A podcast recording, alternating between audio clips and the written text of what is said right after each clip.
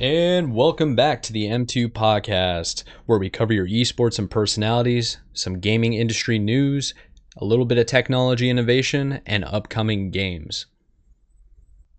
This week, we'll be covering Sony's PS5 apps at launch, some new information on Cyberpunk 2077, and Twitch issues with DMCA and copyrighted music, and the responses of some of their most popular streamers on the platform. But first, I want to talk about a new game that's taking over the Steam charts right now. Phasmophobia. Cooperative haunted house simulator, Phasmophobia is still reeling in sales and staving off some major competition in the process.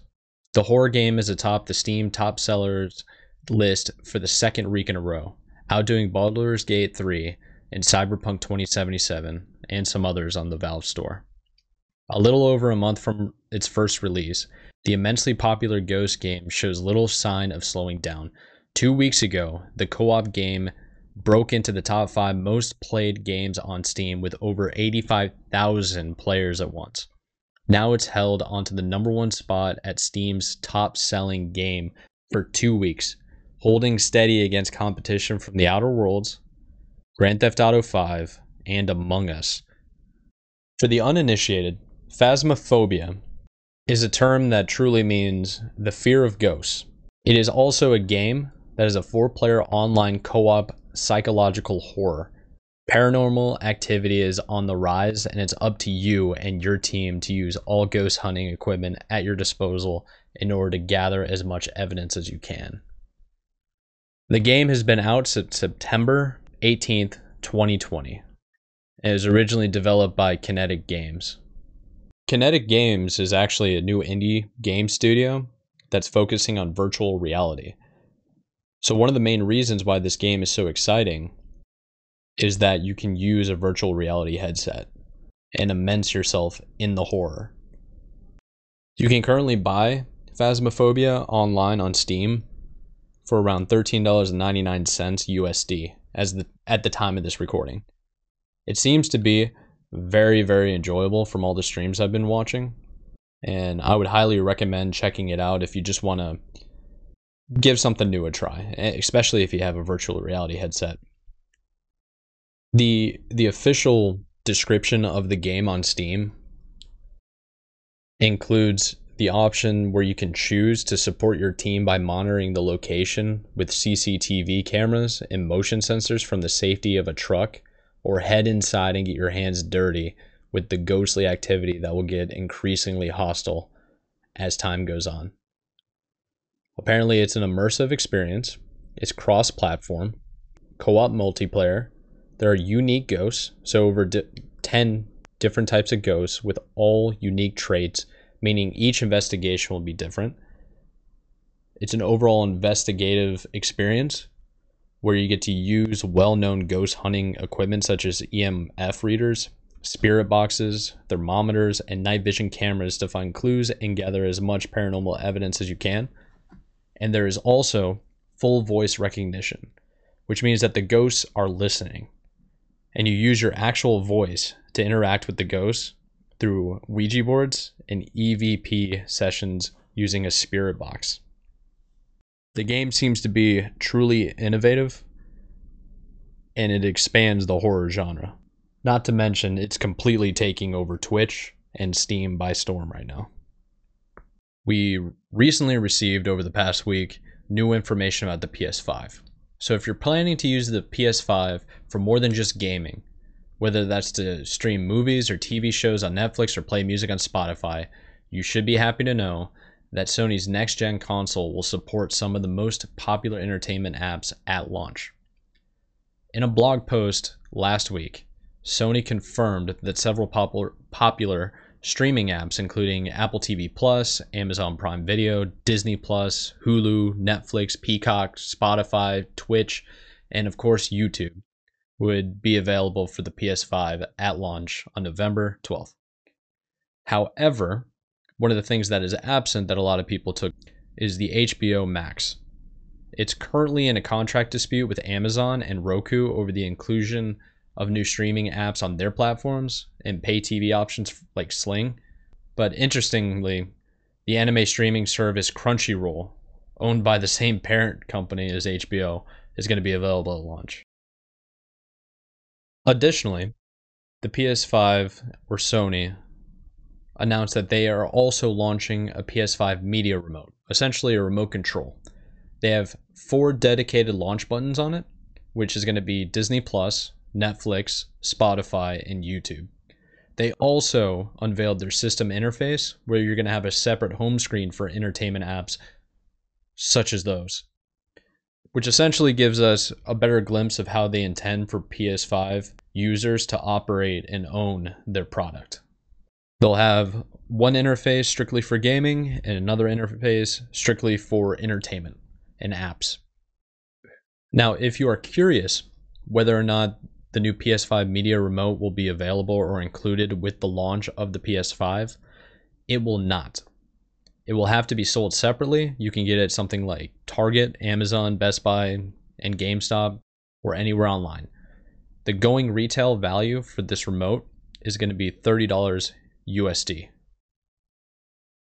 So if this is something you're interested in, go ahead and check it out. Um, be aware that the game or the console rather also includes a remote control like a traditional gaming remote gamepad so you'll still be able to operate and swipe through all the different system apps pushing along the next topic of discussion is cyberpunk 2077 and cd projekt red cd projekt red is a polish developer for the game cyberpunk 2077 CD Projekt Red is most famously known for creating the Witcher series, the video game, of course. They've been all over the news this week for a multitude of reasons. The first of which is that CD Projekt Red has been deliberately coy or murky on the details of how long it's going to take to actually play through the game and how much content's actually involved or is available for consumers to play Cyberpunk 2077. Over on the studio's Discord server, one of the developers has written a lengthy update to the fans to inform them that things have been cut. Now, if you if you're unaware of what Cyberpunk 2077 looked like during the gameplay demo back in 2018, I would suggest you go YouTube it. So this will all bring a little bit more context about what was going on and why things were cut. Now, CD Projekt's Red's developer Miles is his name M I L E Z Z X on their Discord server made an official post, and I'll go ahead and quote it now. We never had dual wielding, and I have said my words on Techie so often. Not sure what else to say about it other than that if you're unsure, please wait for reviews. Check whoever you trust after it launches and get their input. Not every game is for everyone. We don't have the power to change that. No one is forcing you to buy the game day one, and no one at CD Projekt Red wants you to be disappointed with a game you might not enjoy. Having said that, on the topic of cut features, cutting features and scope is a very normal part of development. You can witness it so openly with our game because we happily gave in to the community wishes and showed you that 2018 demo. Think about it the game, two years from release. Miles goes on to explain that development shifts and things that seem great in principle don't always work out as planned. I'm quoting Of course, we iterate and change stuff, and of course, we also will have ideas that sound great on paper, but then doesn't end up working out well in the game with all other features. Witcher 3, we also cut a ton of stuff, but in the end, all of it made the game better. Now I understand this is disappointing for everyone when it happens and also difficult to understand without all the context of development environment. But in this case, I just kindly ask you for your trust. Just look at stories of so many other games you might enjoy. Believe me when I say that during their development, some love features also were cut and you will still enjoy them today, maybe even because of the cuts. In the end, it is all about how much fun the game and its systems provide you, and we are doing our best to make sure it is as great of an experience as it can be. Sometimes for that, you have to make some hard decisions, and this time around, you were here to witness it. He also goes ahead and comments about CD Projekt Red's Witcher 3. If you worry about the amount of content on our game, please don't. We're notoriously bad at judging how long game time is in our games, and I remember we estimated players would max out Witcher 3 at 100 hours, so we try not to do that anymore. But I can only keep saying that I have been saying in the past, you guys have seen nothing yet. It's less than a month now. Soon all your questions will be answered, hopefully satisfyingly. And I can't wait for you all to play it finally. Been a long time coming. At the time of this posting, Cyberpunk 2077 was supposed to be released on November 19th of this year for the PS5, PS4, the Xbox Series X and S, Xbox One, Stadia, and PC. Now, Cyberpunk is going to be a massive game.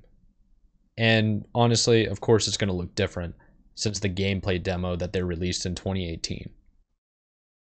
Now, that's just involving the amount of content that's within Cyberpunk 2077 and from one of the developers on their Discord server. We've talked about this before in a previous episode where we dived into CD Projekt Red asking their employees, their developers, to work essentially overtime, work six days a week, very long hours. They're obviously going to be compensated, but the entire premise behind doing that was it was the final push to get the game out in November. Now, it's crucial that the game comes out in November because it could be a launch title for both the PS5 and the Xbox Series X or S. Not to mention, the game has been super hyped up for the better part of, I would say, two years for sure since the demo of 2018 but it was also known that CD Projekt Red was working on another project immediately after Witcher 3, which is a highly, highly awarded game. I bring all of this up to talk about the most recent Twitter post from the Cyberpunk 2077 official profile. The tweet reads Hey everyone, Today we've decided to move the release date of Cyberpunk 2077 by 21 days. The new release date is December 10th. Most likely, there are many emotions and questions in your head, so, first and foremost, please accept our humble apologies.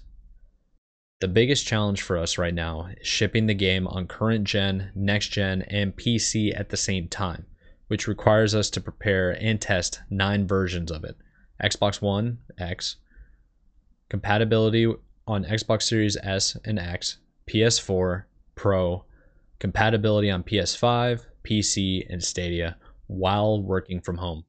Since Cyberpunk 2077 evolved towards almost being a next gen title somewhere along the way, we need to make sure everything works well and every version runs smoothly. We are aware it might seem unrealistic when someone says that 21 days can make any difference in such a massive and complex game, but they really do. Some of you might also be wondering what these words mean in light of us saying we achieved Gold Master some time ago. Passing certification, or going gold, means the game is ready, can be completed, and has all content in it. But it doesn't mean we stop working on it and raising the quality bar. On the contrary, this is the time where many improvements are being made, which will then be distributed via a day zero patch. This is the time period we undercalculated. We feel we have an amazing game on our hands, and we are willing to make every decision, even the hardest ones, if it ultimately leads to you getting a video game you'll fall in love with. Yours, Adam Badowski and Marcin Iwinski. That's the two most Polish last names ever. Bada- Badowski? Badowski? Hopefully I said his name right. No disrespect, obviously. To be honest, when I first heard about this news, I ultimately thought, wow, they really, really can't finish the game on time. But from this tweet, they're basically claiming, hey, the game is essentially finished. You're probably going to have a massive update on the moment you turn the game on. Uh, hopefully, that fills in with all the other content that we couldn't actually get into the game in the development cycle. But the main issue that they're having is testing the nine different versions of the game. I'm sure that's going to be a hell of a challenge for them. Um, I hope. I, I don't really know how development goes. I know from my experience as an engineer in a completely different industry, this type of like uh, crunching of time is normal. Sending out revisions and addendums and stuff like this later on makes sense. I get that. But their biggest hurdle now is going to be testing all different nine versions, which means that you're going to have to have either one game that is basically 100% the same and works on all of the consoles, or you can literally have nine different versions that are optimized per console. I'm curious how that works. If there are any game developers, any developers, anybody that is familiar with making a game or coding or anything like that and would actually like to fill in the lost information that I don't have on how this works, I, I would just love to hear your thoughts on this. So feel free to reach out. So we essentially have to wait till December 10th to play Cyberpunk 2077. That's good news for anybody that wants to save up money that can't afford the Xbox Series X or S yet. You essentially have another month um, to keep saving. Hopefully, uh, if you're a younger guy or girl or gal or whatever, go out there, start mowing lawns, save up $500. Still got time. Or another capture card if you're like me and you're just waiting around to see if you can find a deal on the RTX 3080s or 3090s. Now, the biggest news of this week is the drama of copyright music being played on Twitch and what Twitch plans to do about it. Twitch is taking action against copyrighted music in response to the music industry pressure. There have been warnings throughout the past couple of months from high executive, massive companies in the music industry that are threatening to take down the entire company because a large amount of streamers are broadcasting copyrighted music on their live streams without any type of licenses and essentially it's illegal under the DMCA. A DMCA is the Digital Millennium Copyright Act. In in the uh, the overall scope of the internet, this is nothing new. This exact situation was happening on YouTube. A lot of very popular videos or content creators were including copyrighted music. We're talking top 500 songs like Katy Perry or uh, Lil Wayne, whatever it was back in the day. The the problem is is that you cannot use a copyrighted song without paying for it or getting a license for it. And the whole reason for this is the the DMCA Act is essentially implemented so that the music industry can get their fair share. This would include the record company that licensed the music and owns the music and the artist, the actual people who actually, you know, created the music get the right share or receive some type of compensation. Now the problem with YouTube was is that things got out of hand where there were videos that were getting DMCA'd almost immediately. And the idea was is that these record companies go out and they hire a third party to go find these videos on the websites to say, hey, go find all the copyright music that we own and I want you to take it down or force them to pay it or if they're making some type of revenue off of the video, claim that revenue so that we receive it. They were incentivized to claim pretty much every video. And it got to the point where it was so out of hand that YouTube had to take a step back and put a break on the amount of takedown notices that were happening. It's essentially been sorted out now. I'm not exactly sure what they did. Not every video is being claimed now.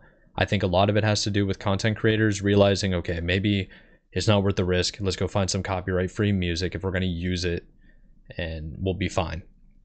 But this was back in 2018. Essentially, what happened on YouTube in 2018 is now 2020 happening to Twitch. The music industry realized or they found out that Twitch and the streamers that are on Twitch have been live broadcasting copyrighted music. And this violates copyrighted law. Last week, hundreds of streamers received emails from Twitch stating that videos or clips in their back catalogs had run afoul of copyright rules, resulting in deletion. Now, something similar occurred with claims from the Recording Industry Association of America, or RIAA, back in June, but this time it seems like Twitch isn't taking any type of chances. Instead of simply informing streamers that they're skating on thin ice per the rules of the DMCA and allowing them to take initiative, Twitch has straight up deleted offending clips. In a mass email sent to streamers who, at some point in the past, had broadcasted copyrighted content, the company did not specify what it had deleted. The email is stated as saying, We are writing to inform you that your channel was subject to one or more of these DMCA takedown notifications and that the content identified has been deleted. We recognize that by deleting this content, we are not giving you the option to file a counter notification or seek a retraction from the rights holder. In consideration of this, we have processed these notifications and are issuing you a one time warning to give you the chance to learn about copyright law and the tools available to manage the content on your channel. Twitch is cleaning house and doing its best to get streamers to finish the job. This is not ideal for the streamers, whose VODs and clips represent the totality of their work. Tons and tons of material is going to be deleted for essentially forever all because Twitch does not tell the streamers which clips, which VODs contain copyrighted material. Several Twitch partners have spoken out against this, one being Devin Nash, who is one of the previous CEOs of Counterlogic Gaming. And he also runs his own talent agency for Twitch and YouTube or just overall content creators. He said, it is insane that Twitch informs partners they deleted their content and that there's more content in violation despite having no identification system to find out what it is. Their solution to DMCA is for creators to delete their life's work. This is pure, gross negligence.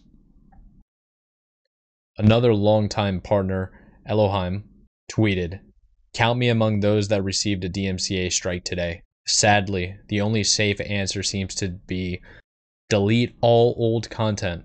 People who scrubbed their VODs previously to this wave of strikes didn't avoid it. In game music going forward is going to be a real issue. Help us, Twitch. Another streamer, T Rex. I seriously don't understand why Twitch is so unable to provide documented reasoning as to what rules you break and when you break them. There's a giant through line for years now of people not knowing why they've been suspended. They're hit with some type of warning, and now what content is DMCA'd. So it appears that Twitch has once again failed to effectively communicate the full extent of what is actually happening. Twitch also issued a statement. They are incredibly proud of the essential service Twitch has become for so many artists and songwriters, especially during this challenging time. It is crucial that we protect the rights of songwriters, artists, and other music industry partners. We can continue to develop tools and resources to further educate our creators and empower them with more control over their content while partnering with industry recognized vendors in the copyright space to help us achieve these goals.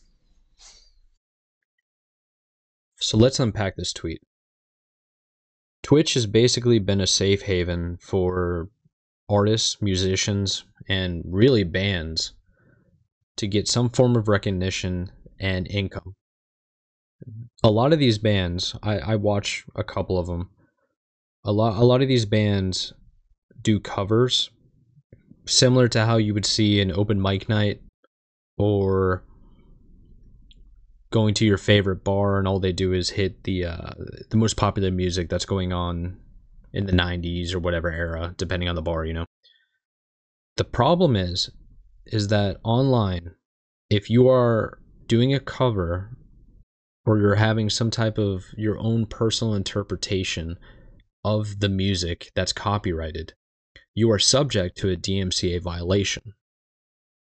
Which means that the people that are streaming on Twitch that do covers of like Justin Bieber, the Beatles, whatever super popular artist you can think of, they're subject to a DMCA claim or notice or takedown or any type of violation you can possibly think of.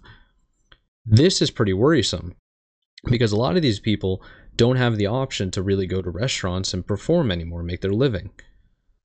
The other issue that's going on is that Twitch doesn't give their streamers or their partners the ability to actually delete the clips or the VODs in question that have copyrighted material in it.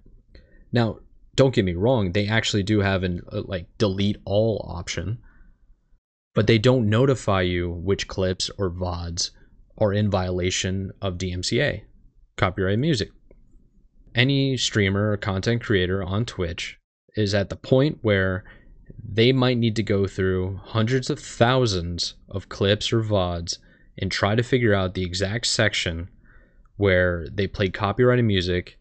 And keep in mind, you don't even have to play the music, you could hum a melody, you can do a cover of a song. It, it's so loose the way that they describe a DMCA and it's all subject and all valid. Now, most people would think, oh, I'll just go ahead and get a lawyer and I'll fight this claim and we'll eventually get it over with. But the problem is, is that this could be a very lengthy process and it would just be super time consuming. So what happens is, is that these Twitch streamers and partners are just left to, they have to delete decades of their content that they've had on the platform for a very, very long time. One of the most ridiculous things about deleting your content on Twitch is that you can't manually select which clips you want on their site.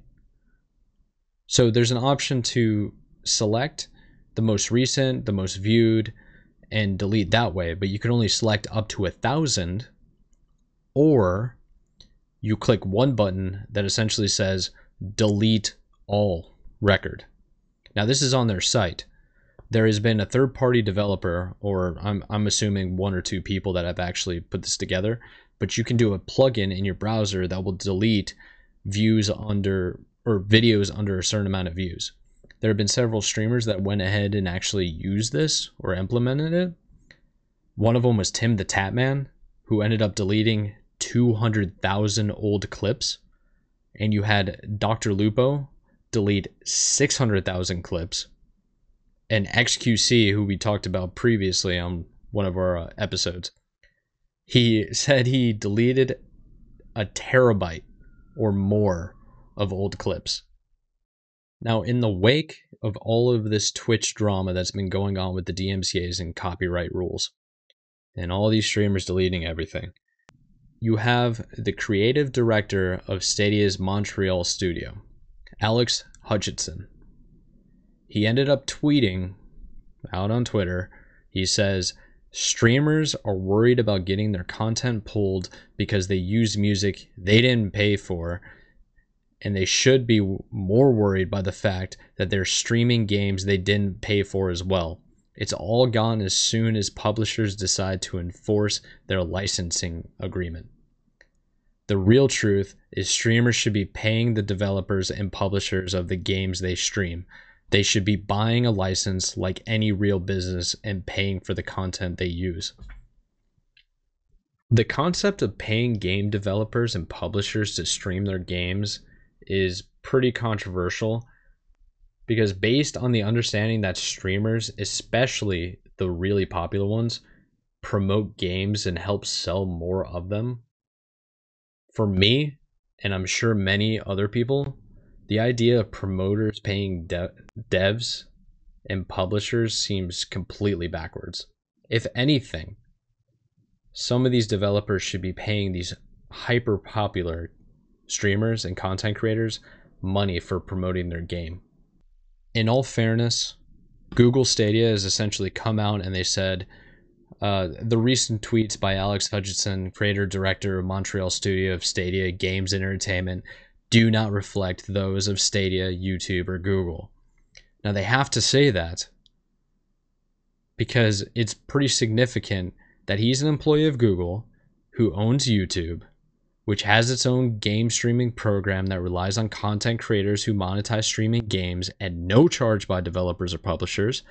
And there's also the fact that Google is making its own Stadia game that could benefit from the current stream for free content creator understanding. There's a mutual understanding between content creators and streamers and game developers.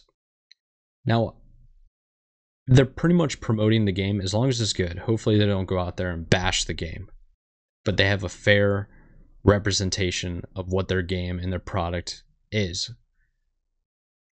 The only thing that I can take some type of objection to is if a, a streamer or content creator is doing an entire playthrough of a story based game that has no other content besides the story itself, like completely narrative.